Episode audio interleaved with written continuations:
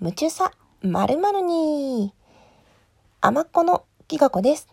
この収録は天木ニコちゃんによるハッシュタグ企画です。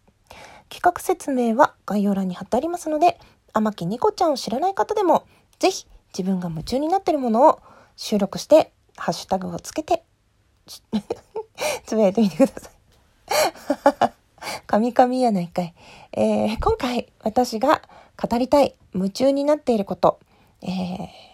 最近こう心が動いたこととか思ったことはちょいちょい収録してたんですけどずっと長い間夢中になっているものについて今回は語らせてください。えー私が今回語りたいのはじゃじゃん夢中さ理系男子に。イエーイ。交換を使わないっていうね。なんなんそれなんなんって感じなんですけど、えー私は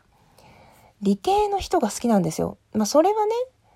わざとわざと好きっていうんじゃなくてわざとって変だな。えっ、とそうだから好きなんじゃなくってあこの人と話してると面白いなと思って振り返ると理系男子が多いっていうこと。まあ男子に限らず女子も理系女子も、うん、理系の人が好きなんです。でもまあここはキャッチーに理系男子と言わせていただきますので、えーちょっと聞いてください。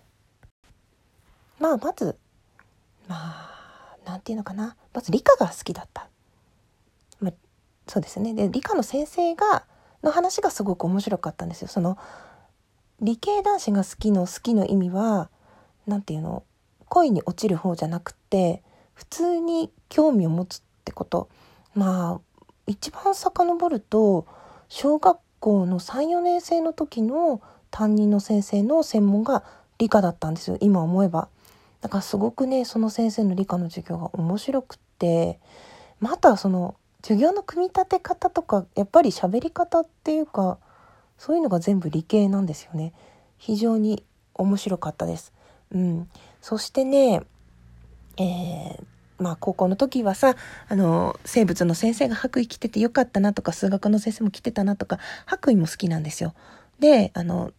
ツイステッド・ワンダーランドってあのディズニーのねゲーム乙女ゲームあるじゃないですか。あれも一番好きな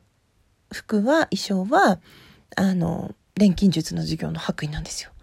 いい。うん。まあそれはいいや。まあそれでねあの小説で言うとあの森博さんにドハマりしました。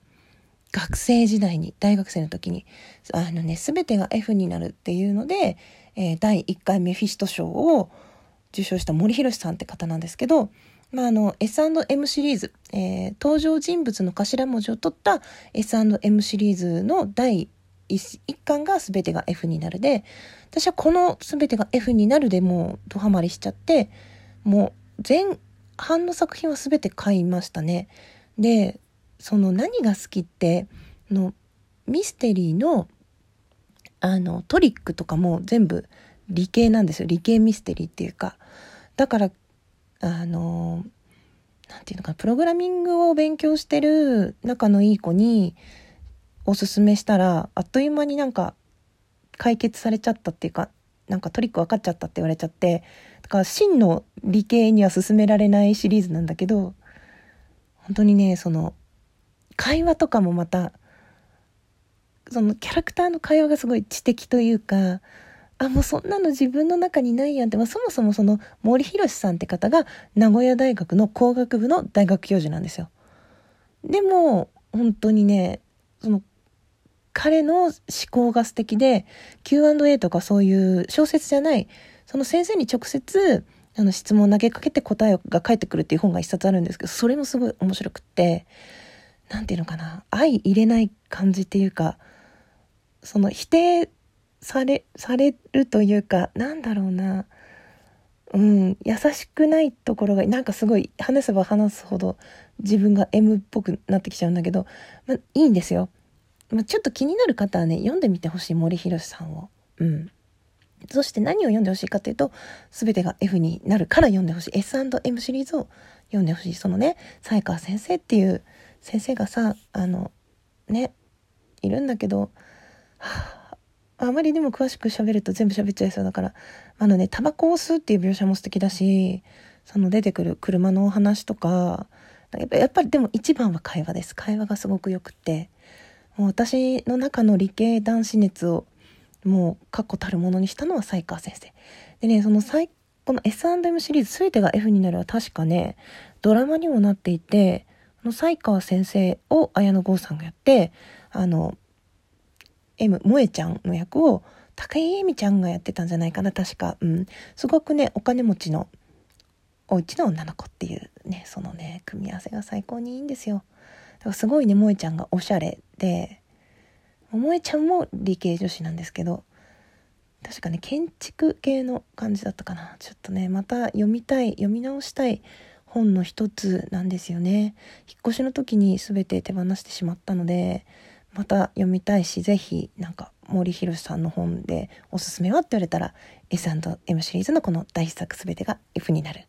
がおすすめです。いやなんかこう理系男子を語ろうとしたら本のことを語ってしまったけどあとはねその理系の人が書いたっていうところでいくとちょっと古いんですけど寺田虎彦さんっていう人がいてこれはその森博さんのファンの集いっていうその当時チャットとかで仲良くなった森博ファンと名古屋でオフ会しようって言って、まあ、当時フットワークが軽かったので私北海道から名古屋まで行ったんですね。でそこであの友達のうち、まあ、そのそれもチャットで知り合った女の子のうちに泊めてもらってで一緒に名古屋に行って東京で泊まったのかな？それで名古屋に一緒に新幹線で行って名古屋大学を実際見て小説の舞台になってたりするのでそれを見たりしてでそのチャットの管理人さん2人が結婚するっていうんですよ。お祝いをしようって言ってそれで集まったんですよ。いや楽しかったな。うん。いやもうちょっとオフ会系は行く気はしないけど当時のそのチャットやってた人たちってちょうどみんな大学生で同世代ぐらいだったので結構なんか、ね、今みたいに怖い話もなかったし会いに行ってしまったけれど。だそこで知り合った人がその寺田虎彦さんの本をおすすめしてくれて寺田虎彦さんっていうのがえっ、とね戦前の人なんですね。日本の物理学者みたいな数学系の人なのかな。でその人が書いた本も結構面白かったです。ちょっとタイトル忘れちゃったんだけど。うん。でまあそんな感じでまあラジオトークでもそうなんですね。結構話をしてて、何ってんだかわかんないけど、すごい好きだなって思うのは、そういう理系の人の作業配信とか、理系の人がなんかそういう専門について語ってるとか、だからテレビ番組もそういうの見ちゃうし、あの、いたずらにニュートンとか買ってわかんないのを楽しむとかね、か憧れがある世界なんですよね。私完全に文系の人なので。うん。まあ、言うてもね理科は生物取っちゃったしもう完全に文系